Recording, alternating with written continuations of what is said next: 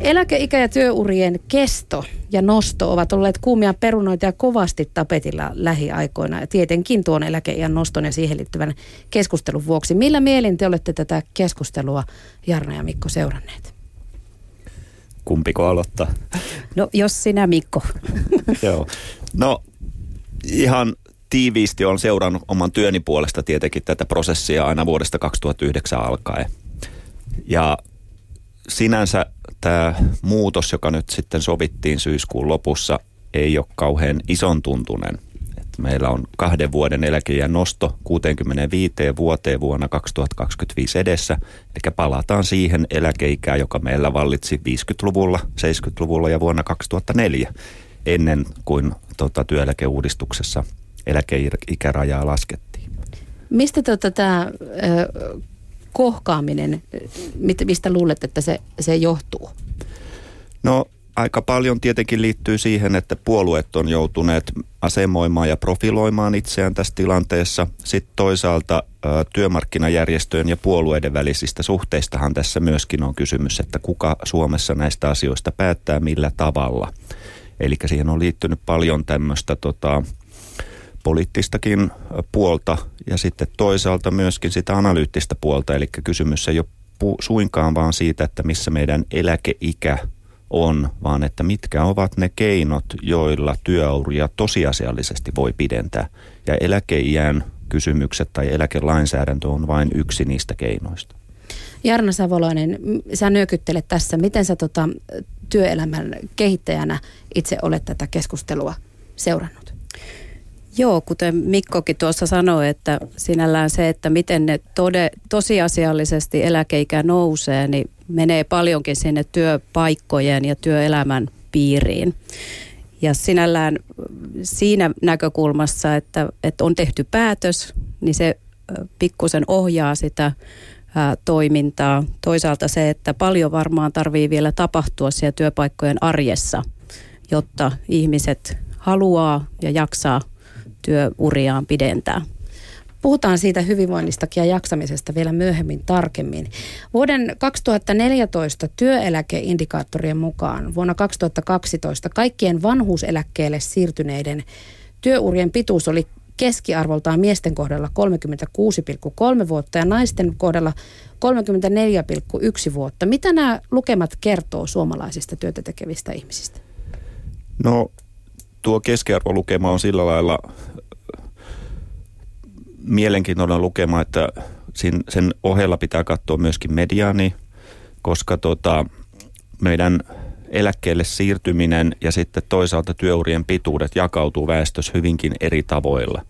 Meillä on hyvin paljon ö, Suomessa ihmisiä, jotka on tehnyt erittäin pitkänkin työuran. Eli semmoinen 40 vuoden työura ei ole mitenkään tavaton ja toisaalta sitten tämmöiset keskimääräiset työurat, ää, ne on sitten huomattavasti paljon alempia kuin tämmöinen mediaaniluku, eli se keskimmäisin havainto sieltä joukosta. Sen takia, että on sitten vastaavasti paljon ihmisiä, joilla on takanaan todella lyhyetkin työurat. Ja se, että lyhyet työurat sitten ovat olemassa, niin ne on toteutuneet monista erilaisista syistä johtuen, joko työkyvyn puutteen takia tai sitten muusta, muista niin kuin työstä poissaolon syistä. Eli semmoinen työurienkin eriarvoistuminen on käynnissä tämän päivän yhteiskunnassa. Niin, että onko siinä semmoista varsinaista eriarvoistumista tapahtunut sen kummemmin, että työurat on aina jakautuneet ö, väestössä erilaisella tavalla ja on tehty pitkiä ja on tehty lyhyitä työuria. Se, että ovatko ne nyt erityisesti jakautuneet enemmän, niin siihen emme kyllä osaa sanoa. Että semmoista työurien pituuden mittaamista ei meillä ole Suomessa tehty. Että ihan nämä viimeisimmät tiedot työurien pituuksista on itse asiassa eläketurvakeskuksen rekisteripohjaisista aineistoista viimeisen noin kahden kolmen vuoden aikana tehdyllä työllä saatuja. Sitä ennen itse asiassa Suomessa ei oltu kauhean kiinnostuneita työurien pituudesta sinänsä. Et työllisyysaste aina tietyssä ikäryhmässä, se on ollut se kiinnostava asia – ja työurathan muodostuu sitten työn tekemisestä eri iissä, kun niitä laitetaan peräkkäin niitä vuosia. Niin. niin sieltä ne sitten kertyvät, mutta varsinaisesti se, että kuinka pitkiä työuria on tehty, niin se kysymys ja keskustelu on ollut käynnissä vasta sitten sieltä ehkä noin 2009 jälkeen. Niin, kun ennen vanhan töitä tehtiin niin kauan kuin jaksettiin ja sitten, sitten ei enää tehty. Juurikin näin. Jarna nyökyttelet siellä kovasti. Joo, kyllä. No, tulee juurikin se näkökulma tässä mieleen, että kun meillä on näitä pitkiä työuria, ja jos katsotaan vaikka sosioekonomisen tilanteen mukaan, niin yleensä ne on ylempiä toimihenkilöitä, jotka jää, jää niin kuin suoraan sinne vanhuuseläkkeelle. Että, että sinällään siinä kohtaa varmastikin se yksilön vahvuudet ja työtehtävän on kohdannut entistäkin paremmin. Et jotenkin niistä oppimalla, miten myös sen tyyppisesti lähestytään työpaikoilla asioita, että miten ihmiset pystyvät löytämään niitä omia voimavarojaan ja tekemään sitä omaa työkykyä vastaavaa työtä ja muuttumaan sinällään siinä ajassa sen mukaan, miten se oma työkyky myös kehittyy. Niin, vuoden 2017 alusta nyt voimaan tulevan eläkeuudistuksen tavoitteena on, on siis pidentää työuria ja toisaalta pienentää julkisen talouden kestävyysvajetta. Ja, ja tätä eläkeuudistuksen sisältöä neuvotelleet työmarkkinoiden keskusjärjestöt, Elinkeinoelämän keskusliitto, kuntatyönantajat, SAK ja STTK pääsivät tästä sopuun tai työeläketurvan tehtävistä muutosehdotuksista sopuun syyskuun lopussa, niin nyt jos vielä tiivistätte, niin kuinka hyvin tässä sopimisessa teidän mielestänne onnistuttiin? Mitkä tämän sopimuksen vahvuudet on?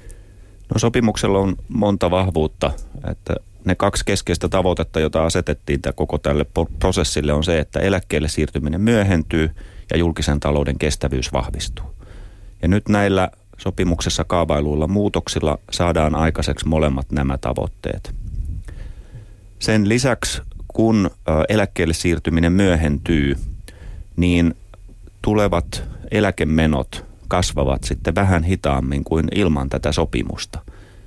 Ja tällä taas on sitten sellainen seuraus maksajan näkökulmasta, eli erityisesti nyt sitten työnantajille ja myöskin meille työntekijöinä, kun työeläkemaksua maksamme, että maksulle saadaan sellainen näkymä, että maksua ei tarvitsisi vuoden 2016 tasosta enää nostaa. Eli ollaan siinä mielessä historiallisessa tilanteessa työeläkejärjestelmän näkökulmasta, että tähän mennessä aina on, on näkynyt sellainen niin kuin, ähm, paitsi menojen kasvupaine, myös maksujen nousupaine. Ja nyt tämä maksujen nousupaine ikään kuin taittuisi tässä. Vielä pitää sanoa, että, että tässä on sekin mielenkiintoinen piirre tässä sopimuksessa, että kun työurat sitten pitenee sen takia, että eläkkeelle siirtyminen myöhentyy, niin ihmisille karttuu sitä eläkeoikeutta vähän pitemmältä ajalta, jonka seurauksena siinä vaiheessa, kun sitten vanhuuseläkkeelle siirrytään, niin eläketaso tulee olemaan korkeampi kuin, kuin ilman tätä sopimusta. Eli aika paljon hyviä asioita. Eläkkeelle siirtyminen myöhentyy – julkisen talouden kestävyys vahvistuu, eläkemenojen kasvu on vähän hitaampaa kuin ilman tätä sopimusta. Maksulle ö, tulee sellainen näkymä, että se alkaa olla vakaata tästä eteenpäin ja kuukausieläke kasvaa. No nyt se voi tietenkin kysyä, että miten on mahdollista näin maaginen sopimus, että sillä Kyllä, mukamas... koska se kuulostaa ihan älyttömän hyvältä, mutta niin, kuinka hyvä se oikeasti on? Että, että kuinka, kuinka mukamas pelkkää hyvää saadaan. Että ei se niinkään ole. Toki tälläkin ö, uudistuksella on hintansa. Ja se hinta on sellainen, joka me näemme vasta hitaasti vähitellen tässä meidän ö, tulevassa kehityksessämme sillä tavalla, että elinkaarella tehdyn työn määrä lisääntyy ja toisaalta se eläkkeellä vietettävä aika on sitten vastaavasti vähän lyhyempi kuin mitä olisi tilanteessa, jossa tätä uudistusta ei tehtäisi. Eli me käytämme jatkossa tämän sopimuksen takia omaa aikaamme työn ja vapaan välillä vähän toisella tavalla, painottaen enemmän sitä työntekoa kuin, kuin vapaata. Oletko Jarna samaa mieltä näistä Mikon teeseistä tai, tai mielipiteistäkin? Joo, no ehkä mietin itse sitä näkökulmaa juuri, että mitä tämmöisellä, kun on saatu sinällään eläkeijän noston päätös tehtyä. Että et sinällään huomaa, että työpaikoilla kun itse kehittää, kouluttaa niin siellä sinällään ollaan jo kiitollisia siitä, että okei, nyt ollaan saatu jotakin, jotakin sovittua. Mutta se, mitä itse ajattelee sitten, että, että siinä kohtaa myös se tuo sinne työpaikoille sitä keskustelua yhä enemmän, että mitä mitä meillä yksilöt voi tehdä toisin, mitä työpaikka ja työnantaja voi tehdä toisin, jotta nämä pitkät työurat mahdollistuu. Eli sinällään se meidän ajatus sitten taas, että, että millä tavoin sitä pitkiä työuria pidennetään, niin se täytyy lähteä sieltä, että jo heti alkumetreiltä lähtien sekä keski-iässä että siellä ikääntyvien kanssa niin tehdään eri juttuja ja nostetaan keskusteluun eri asioita. Mm. Niin, tää, nyt nämä uudet ikärajat koskee vuonna 1955 syntyneitä ja heitä nuorempia, mutta ihmiset on kuitenkin yksilöllisiä myös ikääntymisessä. Kun toinen tarvii lepoa ja ehkä kenties jonkinlaista kuntoutusta 60 niin joku toinen voi 70 olla vielä kovassakin iskussa, niin miten tämmöinen yksilöllisyys, yksilöllisyys on teidän mielestänne huomioitu nyt tässä päätöksenteossa? No, tällä hetkellä eläkejärjestelmässä on aika paljon joustoja Meillä on vanhuuseläkkeessä tämmöinen viiden vuoden ikähaarukka, jossa henkilö voi vapaasti valita omaan vanhuuseläkkeelle siirtymisensä ajankohdan 63 ja 68 vuoden välillä.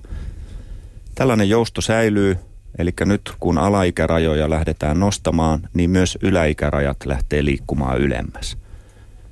Ää, ihmisille myös kerrotaan nykyistä paremmin oma, omaan syntymävuoteen liittyvä tavoiteeläkeikä – jonka tarkoitus on antaa itse kullekin meistä sellainen signaali, että tuo on se ikä, joka keskimäärin sinä vuonna syntyneellä, kun sinä olet, olisi suotava.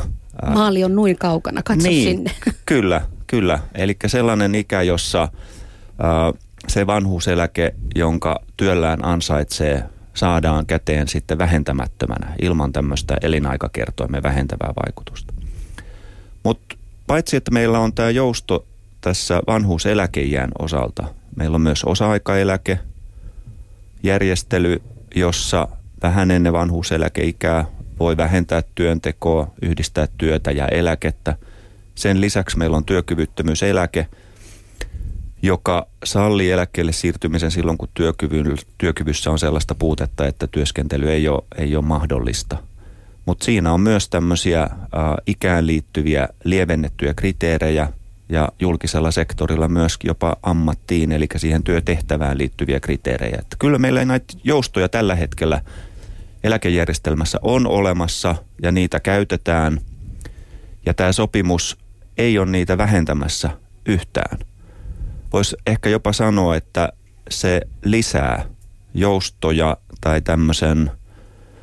Um, henkilökohtaisen sopeuttamisen mahdollisuuksia sitä kautta, että nämä olemassa olevat joustot säilyy, mutta sen lisäksi tulee tällainen työuraeläke, nimellä kuljet, kutsuttu uusi eläkelaji, jossa kriteereinä ovat sitten riittävä työuran pituus, riittävä ikä ja sitten toisaalta se, että työskentelee raskaassa työssä. Eli rauhallisin mieli voi sinällään ihmiset suhtautua nyt näihin muutoksiin?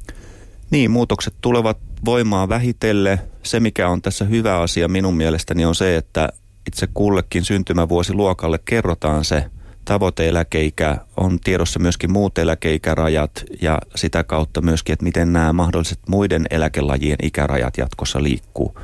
Ja se, se on sellainen asia, joka tuo tämmöistä – pitkän aikavälin varmuutta tai näköalaa siitä, että kuinka tässä on tarkoitus mennä. Nythän meidän suomalaista eläkejärjestelmä on jonkun verran kritisoitu siitä, että me olemme ikään kuin epävarmuuden peitossa ja, ja tota, on, on kysytty, että luottavatko ihmiset tähän. Ja nuorilta kun kysytään, niin monet sanoo, että ei he mitään eläkettä tule saamaan, vaikka järjestelmä on rahoituksellisesti aika hyvässäkin kunnossa. Näin itsekin vitsailen.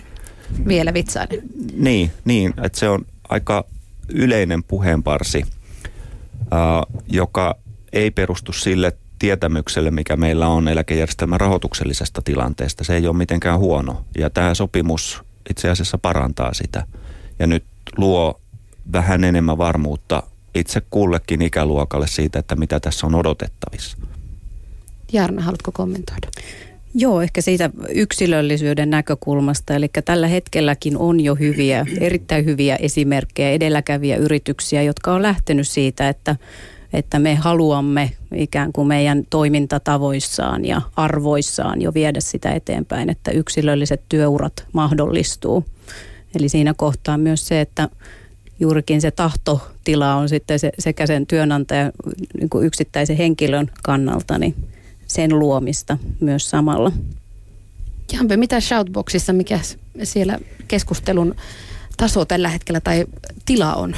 Taso on hyvä, kuten aina. Tilakin on aika aktiivinen. Täällä on tämmöistä kysymys-vastaus, kysymys-vastaus tematiikkaa. Pari eri tämmöistä teesiä täältä nyt löytyy en jätä, jätä myöhemmälle tämän sääntöjen muuttaminen ja lakien muuttaminen jatkuvasti, mutta otetaan täältä nyt näitä työuraan liittyviä tai siihen kestoon liittyviä kommentteja. Eli vesisateessa raksatyömaalla talvia odotellessa tajuaa, että kaikissa ammateissa ei vaan voi eläkeikää nostaa, koska elinikä ei ole sama kuin työkykyinen elinikä. No siihen sitten joku vastaa hänelle, että kyllä, kyllä, tuo on tietenkin totta, että kaikkia hommia ei voi samalla tavalla iäkkäänä tehdä, mutta se ei tarkoita, etteikö työuraa voisi jatkaa muissa tehtävissä. Ja tämä taas kirvoitti seuraavalta kommentoijalta sen, että vaihdapa sitten ammattia kuusikymppisenä. Puhutaan sitä noista sääntöjä vaikka muuttamista myöhemmin, mutta miten, miten tämä nyt tämä tematiikka, tätä aika verran väännetään täällä näin, että se ei ole kovin helppoa. Ja toinen asia on sitten totuus se, että monella työpaikalla kyllä sitten en tiedä, onko ne miten kultaisia kädenpuristuksia, mutta kyllä sitä yläpäästä ikähaitaria pyritään niin kuin aika aktiivisesti ohjaamaan ihmisiä pois, vaikka haluja olisikin. Joo, tässä suhdannetilanteessa, missä ollaan nyt oltu sieltä finanssikriisin jälkeisistä ajoista lähtien, niin meillä ei ole tietenkään taloudellinen tila eikä työmarkkinat ole otollisia työssä jatkamiselle, eikä, eikä tämmöiselle puheille ikään kuin uudelleen kouluttautumiselle tai ammatin vaihtamiselle siis käytännössä. Ja se on tietenkin hankala asia, mutta sitten taas pitkällä aikavälillä ehkä pitää ajatella niin, että toivon mukaan tämä ei ole meidän pysyvä olotila tästä eteenpäin, vaan että ajat paranee, työmarkkinatkin piristyisi, tulisi paremmin kysyntää työlle. Meidän ikärakenne on sellainen, joka osaltaan niin kuin mahdollistaa sen, että me saataisiin enemmän niitä resursseja, jotka nyt on toimettomina niin kuin käyttöön. Ja siinä tilanteessa sellaiset liikkuvuutta korostavat toimet voi olla arvokkaita, vaikka ne tällä hetkellä voi tuntua epärealistisilta. Et, et nyt tällä hetkellä, paitsi että äsken kerroin näistä joustoelementeistä, joita eläkelainsäädännössä on, niin meillähän on myöskin työttömyysturvalainsäädännön puolella tämä niin sanottu työttömyysputki, putkeksi kansan keskuudessa kutsuttu järjestely, jossa työttömyysturvan ansiosidonnaisen työttömyysturvan päivien umpeuduttua voidaan jatkaa lisäpäivillä, kunnes sitten eläkkeelle siirrytään. Ja tämä järjestelyhän tässä nyt tälläkin hetkellä säilyy. Ja meillä on itse asiassa niin kuin poliittinen kysymys ja tämän suomalaisen yhteiskunnan ehkä semmoinen iso kamppailukysymys tässä menossa, että miten me arvotamme tätä joustoa ja yksilöllisen tilanteen kunnioittamista suhteessa tilanteeseen, jossa yhteiskunnan ja julkisen talouden tasolla tarvitsemme niin kuin sitä pakotettua työskentelyä enemmän kuin mitä meillä tällä hetkellä on. Ja tämä sopimus ei nyt tämän jouston ja pakottamisen välillä. Se tasapainoilee säilyttäen ne joustot, mutta nostaen ikärajoja. Ja se, että toimiiko se, niin siitä meillä varmaan on kohta erilaisia arvioita, kun ekonomistit pääsee tätä sopimusta miettimään omilla malleillaan, mutta jo nyt kysytään, että jääkö sinne ehkä vähän liiankin paljon niitä erilaisia reittejä, jotka mahdollistaa eläkkeelle siirtymisen ennen sitä vanhuuseläkeikää mitkä on ne riittävät kannustimet siellä työkyvyttömyyseläkkeen tai työuraeläkkeen puolella. Entä tämä putki, joka edelleen toimii? Ja, ja sitten toisaalta ne työssä jatkamisen kannustimet, mitä vanhuuseläkeikään asti on. Että sieltä nyt saa, saa tietenkin karttuma edun ja sitten jos alaikärajan jälkeen työskentelee, niin tällaisen lykkäyskorotuksen, joka, joka tuo semmoista porkkanaa. Mutta onko, onko se, se riittävä, niin, niin onko se, se mikä on tulossa? Onko se vielä tämä porkkana vielä olemassa vai onko se nyt tulossa tämän uuden sopimuksen myötä? No tässä uudessa sopimuksessa meillä tällä hetkellä on 63-68-vuotiaille tämmöinen kannustinkarttuma, joka perustuu kyseisen vuoden ansioihin. Että niistä saa 4,5 prosenttia, eli huomattavan suuren edun. Vuositason tuloihin nähden. Mutta uudessa järjestelmässä 2017 jälkeen siirrytään tämmöiseen lykkäyskorotusmalliin, jossa jokaista ää, elä, vanhuuseläkkeen alkamisikän rajan jälkeistä työkuukautta, ää, niin siihen tulee tällainen lykkäyskorotus. Eli jokainen kuukausi, jonka tekee töitä yli sen alaikärajan, tuo 0,4 prosenttia per kuukausi koko siihen ansaittuun eläkepääomaan. Juuri näin. Kuunnellaan tähän väliin, että mitä omasta työurastaan kertoo 73-vuotias Raili, joka on jäänyt eläkkeelle jo vuosia sitten, mutta joka on kuitenkin siitä lähtien tehnyt keikkatöitä lähihoitajana jopa viikoittain. Viimeksi Raili oli töissä pari viikkoa sitten. Millaista hänen arkensa on ja miksi Raili on halunnut jatkaa työskentelyä vielä eläkeiällä? Mä tunsin kotona olevani se vähän turhautunut ja tuota, halusi lähteä vielä työelämään kun kuitenkin sinne kaipas sinne ihmisten pariin. Voitko kuvailla sitä semmoista tavallista työpäivää, kun, kun käyt siellä sairaalassa lähihoitajana, niin mitä, mitä kaikkea siihen työhön kuuluu?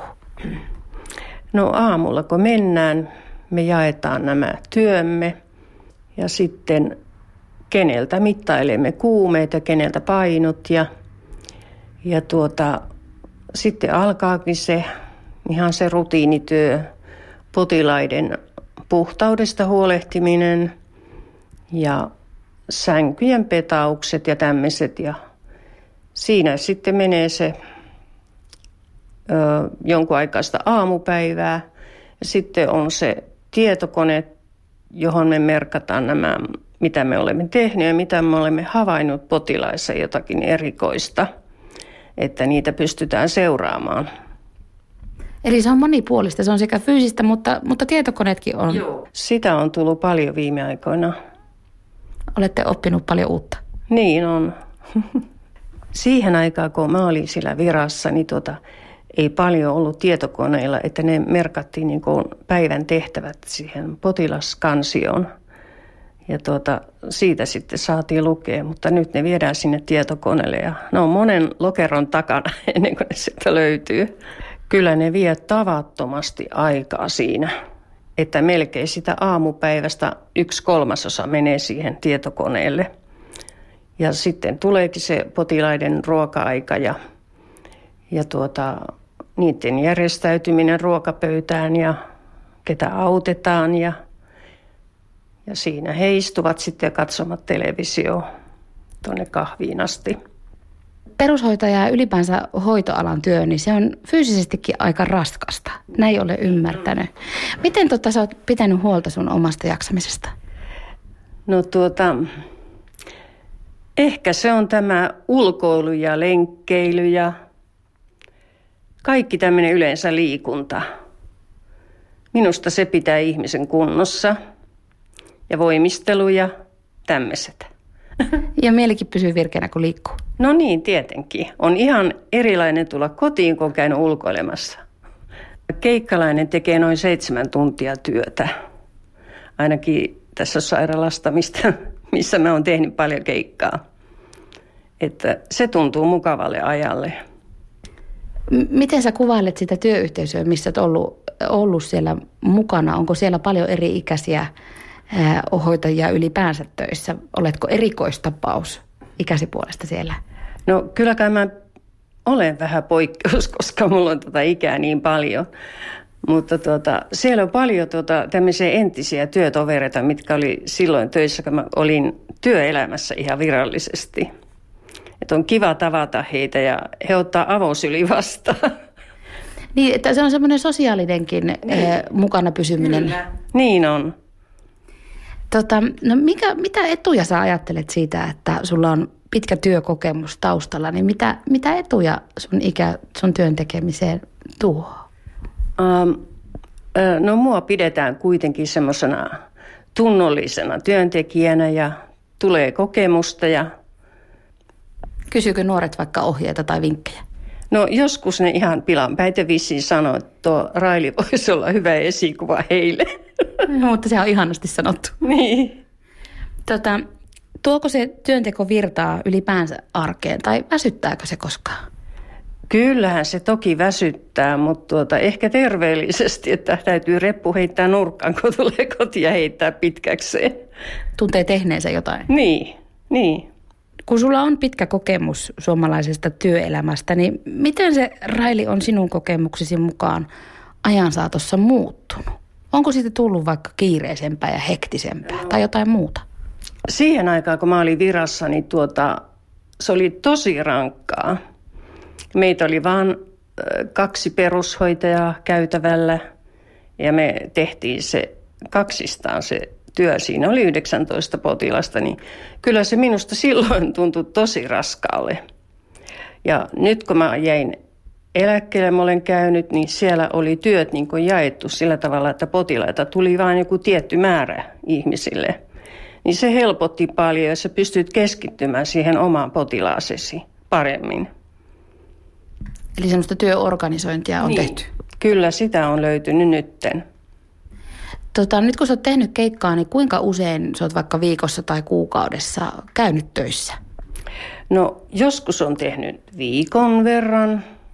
Sitten tuota ihan tullaan kysymään, että joku on täällä sairaslomalla, voisitko tehdä kolme päivää? Ja me soitetaan sitten sinulle lisää, jos vielä tarvitaan.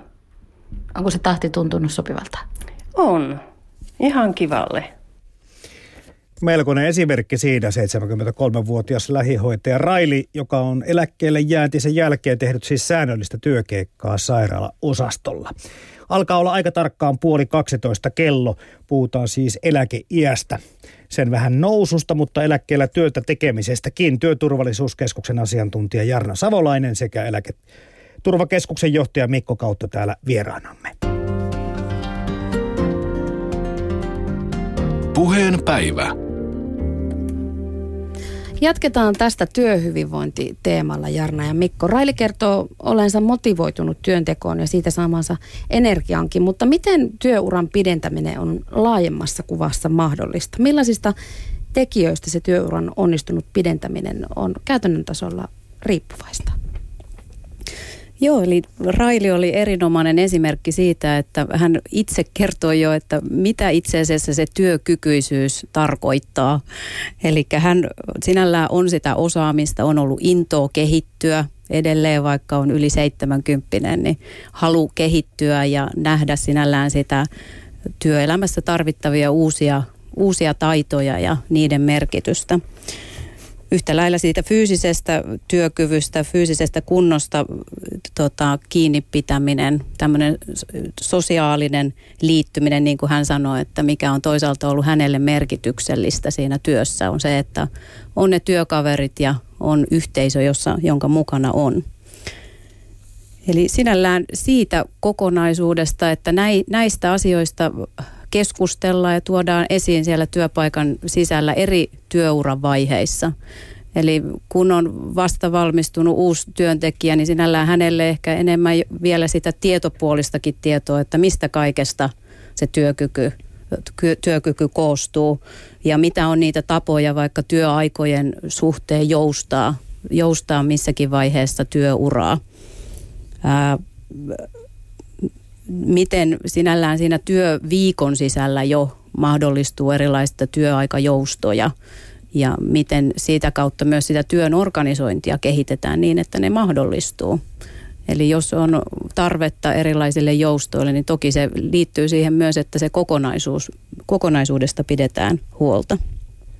Ja toisaalta siinä kohtaa, kun se työkyky jollakin tavalla muuttuu, eli heikkenee, niin mitä tapoja on siellä työpaikan sisällä etsiä uus, uutta työtä, muokata niitä työtehtäviä, etsiä sinällään sitä, että mikä on se jäljellä oleva työkyky, niin siihen liittyviä työtehtäviä. Tässä Siinä niin oli paljon asioita. Paljon asioita, joo. Tuliko Mikolla jotain lisättävää mieleen?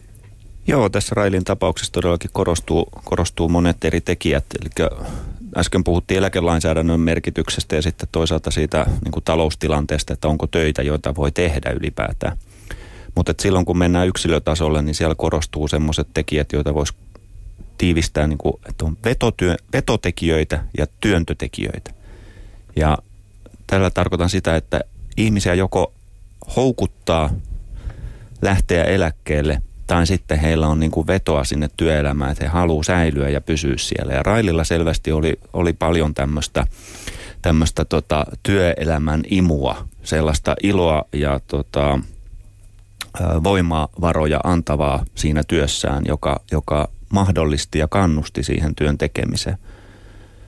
Monilla suomalaisilla näin onnellisesti ei ole, vaan työpaikalla on paljon työntötekijöitä, eli on kiirettä, työ on kuormittavaa, se on raskasta, esimiehen kanssa on, on skismaa, työkavereiden kanssa ei tahdo millään sujua. On semmoista monenlaista syytä, joka panee ihmisen miettimään, että tarvitseeko ja kannattaako tässä enää ponnistella, kun täällä on niin kuin nämä ehdot näin hankalat. Ja kun siihen vielä sitten yhdistää sen vapaa-ajan vedon, mitä on eläkkeellä, siellä on turvattu toimeentulo ainakin monella niin kuin johonkin riittävään määrään asti. Siellä voi olla muuta elämän sisältöä, on, on puolison hoitamista, auttamista, on lasten lasten auttamista, on sukutilan laittoa tai mitä kaikkea mahdollista siellä voikin olla, ikään kuin työelämän jälkeistä semmoista elämän, elämän arvoa ja sisältöä, jota, jota hakee. Ja ihmiset sitten omassa elämässään nämä erilaiset työnnöt ja vedot punnitsevat kukin omassa tilanteessaan. Muutama vuosi sitten, kun eläketurvakeskus teki tutkimuksen nimenomaan vanhuuseläkkeelle siirtyneistä ihmisistä, niin havaitsimme, että ei heillä oikeastaan terveys ole se asia, joka, joka panee sitä asiaa miettimään. He, he, ne, jotka työskentelee Suomessa vanhuuseläkkeelle asti, on ollut ikään kuin riittävän hyväkuntoisia pärjätäkseen siihen saakka niin kuin kuntonsa puolesta. Ja ovat olleet myöskin sen verran hyväonnisia, että ovat voineet työpaikkansa säilyttää. Ja tässä tilanteessa, jossa on työtä ja terveyttä, se, se punninta ää, näyttää olevan hyvin pitkälle nimenomaan sieltä työolojen kautta tapahtuva. Eli se työyhteisön merkitys on jälleen kerran näissäkin asioissa suuri ja se, Eri, miten se toimii. Erittäin suuri ja semmoinen vinkki, mitä sitten esimieheltä tulee, että haluaako esimies, että täällä jatketaan vai ei. Sekin monen mieltä niin kuin saa, siis ihan tämmöinen pienikin asia saa monen vaan kääntymään sitten siihen suuntaan, että siellä työssä halutaankin jatkaa, koska koetaan, että sille on tilausta, tarvetta ja että voi auttaa. Miten sitä työn imua sitten voi kasvattaa? Jarna, työturvallisuuskeskus on ainakin kehittänyt tämmöisen työkyky, työkykyjohtamisen kehittämismallin työkaaren eri vaiheisiin. Kerro tästä työkaarityökalusta Jarna vähän lisää. Mitä sillä tehdään? Lisätäänkö sillä työn imua? Joo, no toivon mukaan, eli siitä lähtökohdasta sitä on kehitelty. Mutta se, mitä me nähdään oikeastaan tärkeänä tässä työkaarityökalussa, siellä on erilaisia sisältöjä, mainitsinkin niitä juuri tuossa, eli sinällään on erilaisia asioita, kuten se osaaminen, esimiestyön arviointi, työaikaratkaisujen joustavuutta, työkyvyttömyys, riskien ennakointia. Et, mutta se, mikä oikeastaan on tär- tärkeä, yhtä tärkeää kuin havaita näitä, mitkä asiat on niitä, joita, jotka tukee sitä työkykyä, niin se, että että yhdessä osallistaen sitä koko henkilöstöä, niin lähdetään miettimään, että, että mikä, millä tasolla me ollaan tällä hetkellä – ja mikä olisi se meidän tavoitetaso, mille tasolle me halutaan edetä. Ja tämä meidän työkalu mahdollistaa juurikin tätä yhteistä arviointia ja, ja sitä kautta myös materiaalien, erilaisten konkreettisten materiaalejen kautta niin myös konkretisointia sitä, että no mitä me voidaan oikeasti tehdä. Jos esimerkiksi se työilmapiiriasiat nousee sieltä, että, että on koko ajan kiireen tuntua tai on ristiriitoja ihmisten välillä, mitä me voidaan tehdä, jotta me päästään niiden kanssa eteenpäin. Eli autetaan sinällään kehittymään ja jatkuvasti parantamaan sitä työyhteisöä, työpaikkaa. Tämä oikeastaan, jos tätä vähän tiivistää nyt tästä hyvinvoinnin näkökulmasta, tätäkin keskustelua, niin, niin siihen työssä jaksamiseen se on jo yksilön hyvinvointia, terveydestä, niin henkisestä kuin fyysisestäkin hyvinvoinnista huolta pitämistä, mutta toisaalta sitten koko työyhteisön sosiaalista hyvinvointia, että, että ilman toista ei ole toista. Tota, miten sitten työyhteisö hyötyy eri ikäisistä ja eri tasosta työkokemusta tuovista työntekijöistä? Mitä vahvuuksia on sillä, että työntekijät ovat eri mittaisen uran vaikkapa tehneet? kyllähän erilaisuudesta on paljon iloa ja hyötyä työpaikoilla ja, ja tota, kun on eri-ikäisiä, erilaisen tausta ja kokemuksen omavia ihmisiä, myös ne eri tilanteet, joihin työyhteisössä joudutaan niin kuin pakostikin tämän maailman muuttumisen takia, niin saadaan yhä leveämmin ikään kuin haltuun. Joskus puhuu se uusi tuore koulutus siinä, että kuinka tämä asia pitää ottaa haltuun, mutta joskus voi olla se pitkä kokemus, joka antaa sen parhaimman vastauksen siihen, että miten tästä asiasta mennään eteenpäin. Mutta se on monesti yksi sellainen ristiriitojen aiheuttava tekijäkin työyhteisössä, että on niin sanotusti vanha koulukunta ja uusi koulukunta ja sitten yritetään löytää sitä yhteistä toimintaa, semmoista toimivaa toimintaa. Niin onko esimerkiksi tämä teidän työkaari työkalu semmoinen, joka myöskin auttaa siinä siltojen rakentamisessa? Vai miten muuten sitä voi tehdä? Joo, no ehkä mitä itselle tulee ensimmäisenä mieleen sinällään se asiakkaan lähtökohdista näitä purkaminen. Eli miksi me ollaan siellä työpaikalla töissä ja mitä me ollaan tekemässä. Ja sitä kautta siitä eri-ikäisyydestä juurikin se uusiutumisen näkökulmasta, mitä vaikka palveluja kehitämme, niin siinä kohtaa se, että on tuoretta näkemystä ja sitä, sitä seniorin tai ikääntyvän näkemystä, että mitä tarpeita niillä asiakkailla on ja sitä keskustelua, niin hyvä käydä. Kertokaa vielä siitä, että miten työpaikalla voidaan ikääntyvää työntekijää tukea? No, jos, jos näiltä eläkkeelle siirtyneiltä kysytään, niin kuin me siinä muutama vuosi sitten tehdyssä tutkimuksessa tehtiin, niin kyllä se oli niin kuin työaikojen jousto, oli se tärkeä asia, mitä, mitä ikääntynyt työntekijä arvostaa. Myös työtehtävien sopeuttaminen. Eli siinä tilanteessa, jossa ollaan jo tehty pitkä työura ja sitten ollaan ikään kuin vaihtoehtojen olossa, että joko jatketaan töissä tai siirrytään eläkkeelle – niin moni kyllä miettii siitä vinkkelistä, että kyllähän tässä voisi vähän jatkaa, mutta ei näillä aivan entisillä ehdoilla eikä näin kovaa ja näin, näin täysipainoisesti ikään kuin. Et siellä toivotaan työtehtävien miettimistä, sopeuttamista, ehkä jollakin lailla joitakin asioita karsimalla saataisiin sellainen työnkuva, joka sitten olisi sopivan tuntunen, jossa, jossa sitten voisi jatkaa. Eli työntekijä nimenomaan arvostaisi sitä, että se työ – mietittäisiin siinä vaiheessa vähän toiselta lähtökohdalta. Tämä tuntuu siltä, että suomalaisissa työpaikoissa tämä ei ole kauhean realistinen toive valitettavasti. Eli työnantajien näkökulmasta se työ on usein sellaista, että eipä sitä joustoa kauheasti tarjottavissa. Ja se varmaan pitkälti liittyy siihen, että me työskennellään valtaosin hyvin pienissä työpaikoissa. 90 prosenttia meidän työpaikoista on alle 10 hengen työpaikkoja, joissa, joissa se töiden sovittaminen järjesteleminen tai ää, tota, työaikojen jetsuttaminen ei olekaan mahdollista. Ja kun näin on, niin sitten ne, joilla on mahdollisuus, niin valitsevat sitten ehkä sen eläkkeen mieluummin kuin että sen työn jatkamisen entisin ehdoin. Vaikka kuntoa ja periaatteellista halua ja mahdollisuutta olisi ollut johonkin toiseen järjestelyyn. Jarna. Joo, yksi asia, mikä tulee mieleen, mitä Mikko mainitsi, niin myös se, että, että sitä ammattitaidon arvostamista, eli millä tavoin sinällään siltä ikääntyvä työntekijä, niin saadaan hiljasta tietoa haltuun ja toisaalta hyödynnettyä sitä pitkää kokemusta. Eli sitä kautta edelleen tuetaan sitä merkityksellisyyttä, mitä, mikä moni kokee, kokee toisaalta siinä muutosten keskellä, mitä työelämä tällä hetkellä on, että se hukkuu. Eli sinällään löydetään niitä tapoja. Ja tämä työkaari-työkalu, jota me ollaan kehitelty, niin myös antaa, antaa tota, tämmöiseen pohjaa tehdä tämmöistä työurakeskustelu. Eli otetaan sinällään säännöllisesti siellä työpaikan sisällä, sovitaan yhteisesti, että vaikka 58-vuotiaana aletaan miettiä jo, että miten se loppu, loppuvaiheet siitä omasta työurasta ja sitä kautta tuetaan sitä avointa asioiden käsittelyä. Et useasti siinä kohtaa, kun se eläköityminen lähestyy, niin ollaan epätietoisuudessa juurikin vaikka työyhteisön tasolla, että hetkinen, että onkohan se kollega nyt jäämässä ensi vuonna jo jo eläkkeelle, kun hänellä olisi mahdollista jäädä, mutta siitä ei avoimesti puhuta, niin tuodaan tämän, tyyppistä uutta kulttuuria sinne työpaikoille. Jälleen kerran aktiivisempaa vuorovaikutusta. Se on äärimmäisen tärkeää joka vaiheessa. Miten Jampe, onko Shoutboxissa no, uusia tuulia? Täällä on jo vähän hätäällä, että eikö meitä kuunnella ollenkaan.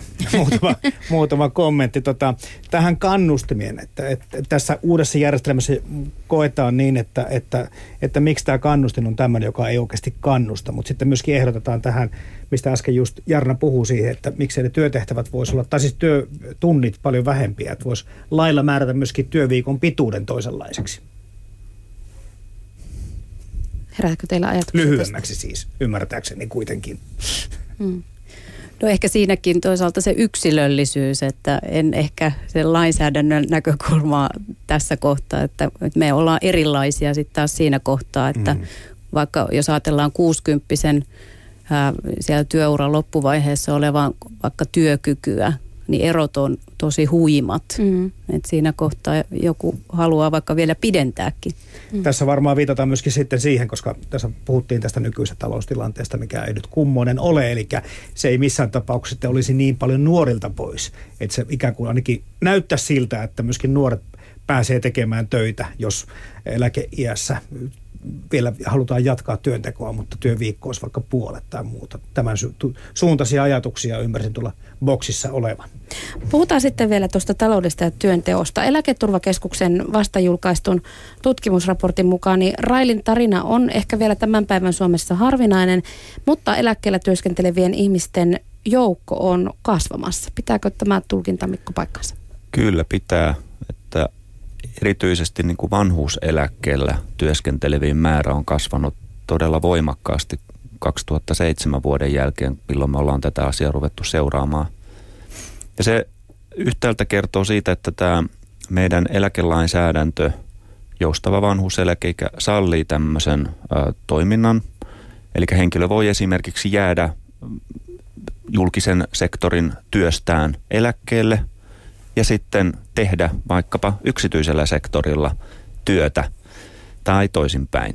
Eli jostakin eläke, toisaalla, toisaalla työ ja molemmat ovat käytännössä samanaikaisesti mahdollisia. Meidän eläke- ja verolainsäädäntö sallii tämän ja itse asiassa tukeekin tämän tyyppistä käyttäytymistä tällä hetkellä. Että se ei ainakaan rajoita tämmöisiä valintoja. Ää, aika monelle niistä, jotka tekee työtä eläkkeellä ollessaan, niin on vähän samantyyppisiä kuin tämä Railin esimerkki.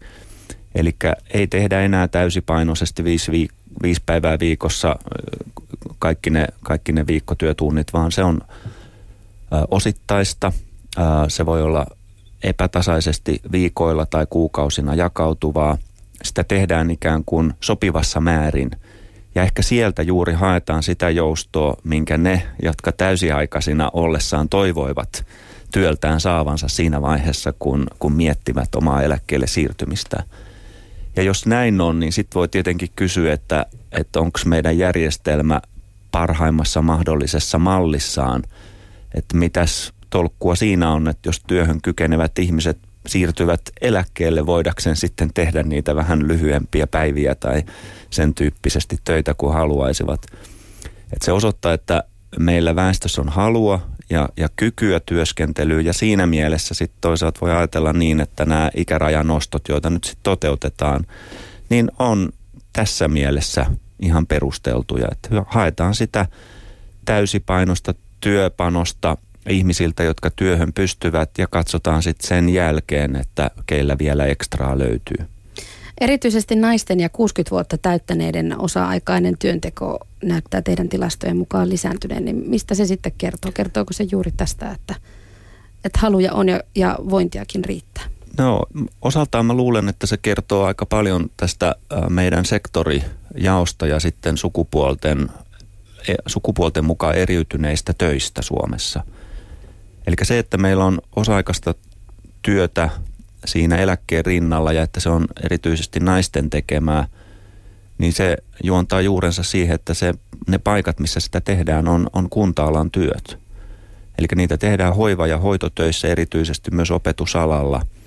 Ja siellä työt on järjesteltävissä. Työyksiköt on isompia, siellä voidaan sovittaa niitä tota, pienempiäkin paloja – jos halua siihen on. Ja enenevästi kunta-alalla on, koska hoiva- ja hoitoalan työvoimaa tarvitaan. Meillä on meillä on näille palveluille kasvavaa kysyntää, sinne tarvitaan väkeä ja kunta-alalla ollaan tämä asia kyllä huomattu ja tiedostettu.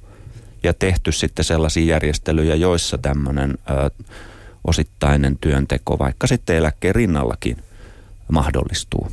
Vierastarina ei itselleni ole sekään, että, että esimerkiksi yrittäjä jatkaa työskentelyä sitten omassa tai vaikkapa sukupolven vaihdoksen tehneessä yrityksessä, niin onko tämä sitten yksityisellä puolella semmoinen tyypillinen tarina?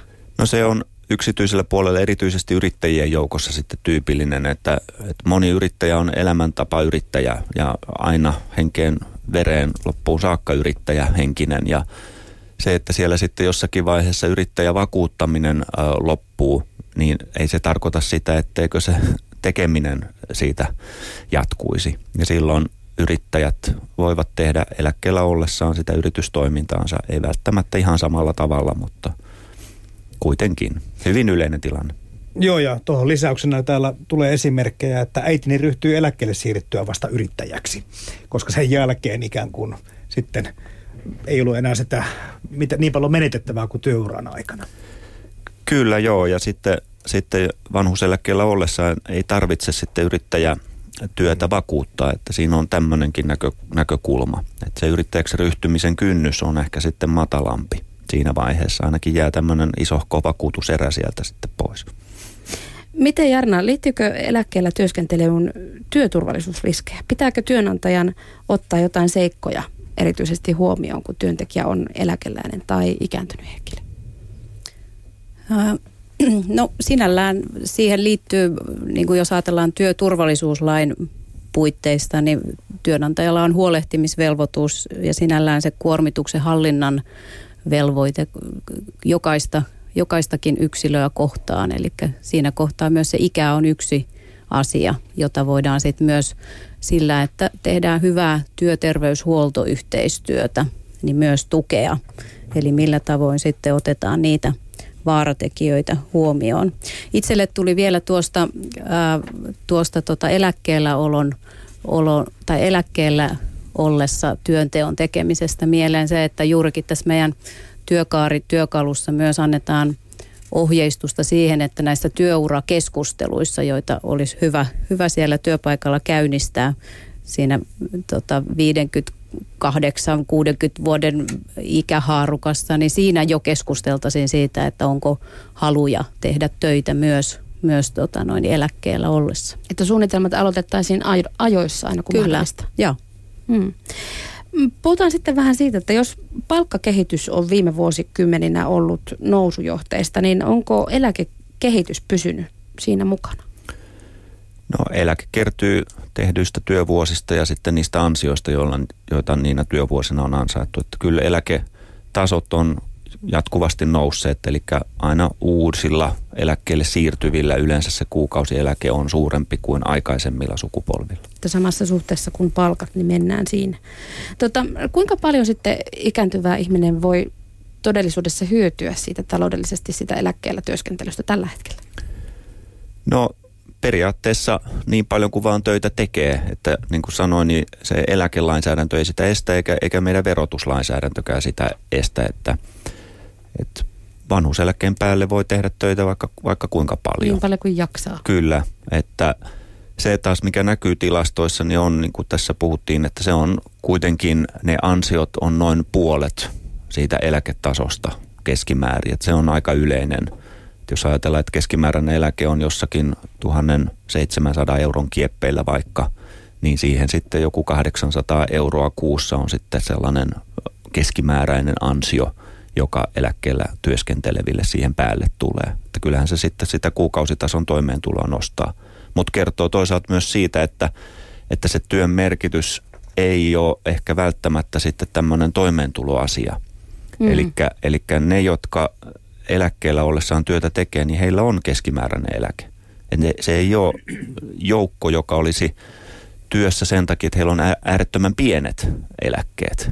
Et, et toki eläkkeelle töitä tekevien joukosta löytyy niitäkin, joilla, joilla tota se työuran aikainen eläkekertymä on niin pieni, että se sitten melkein pakottaakin tekemään töitä, mutta tämä on kuitenkin onneksi vähemmistö hyvin, hyvin pienikin vähemmistö. Suurin osa on siis todellakin sellaisia ihmisiä, jotka näyttäisi siltä, että he tekevät sitä ihan, ihan muista syistä kuin, kuin sen takia, että ansioita tarvitaan.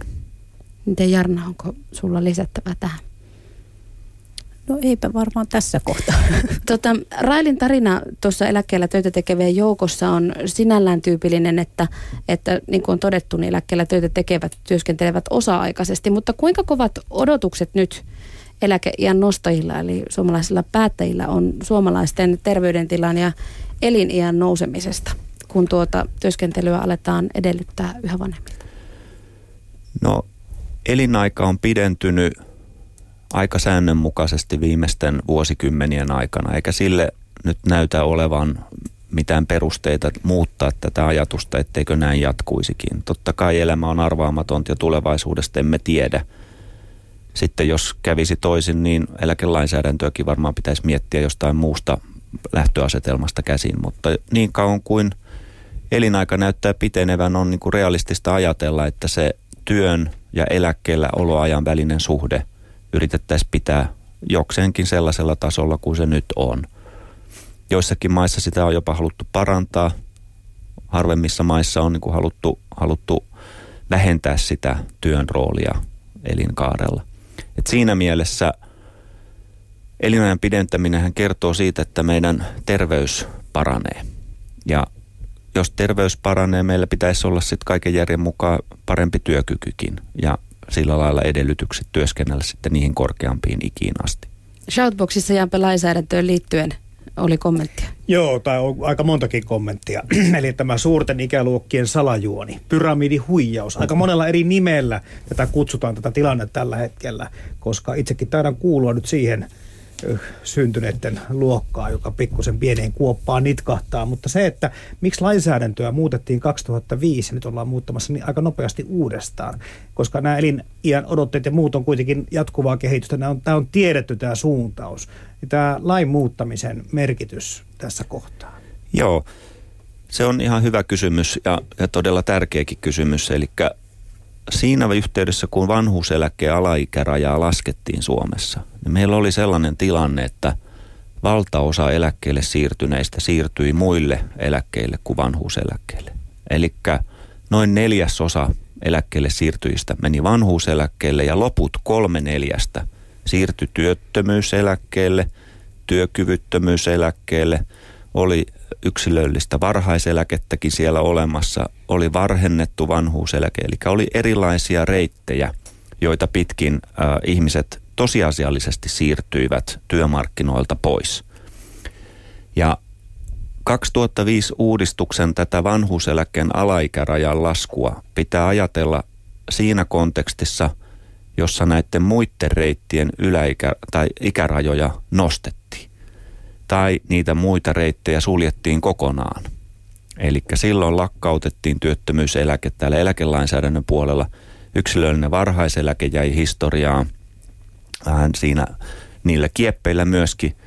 Ja tänä päivänä meillä nyt onkin se tilanne, jossa kaksi kolmesta pystyy työskentelemään vanhuuseläkeikään asti. Ja vain yksi kolmesta siirtyy varhemmin tällaiselle varhaiseläkkeelle.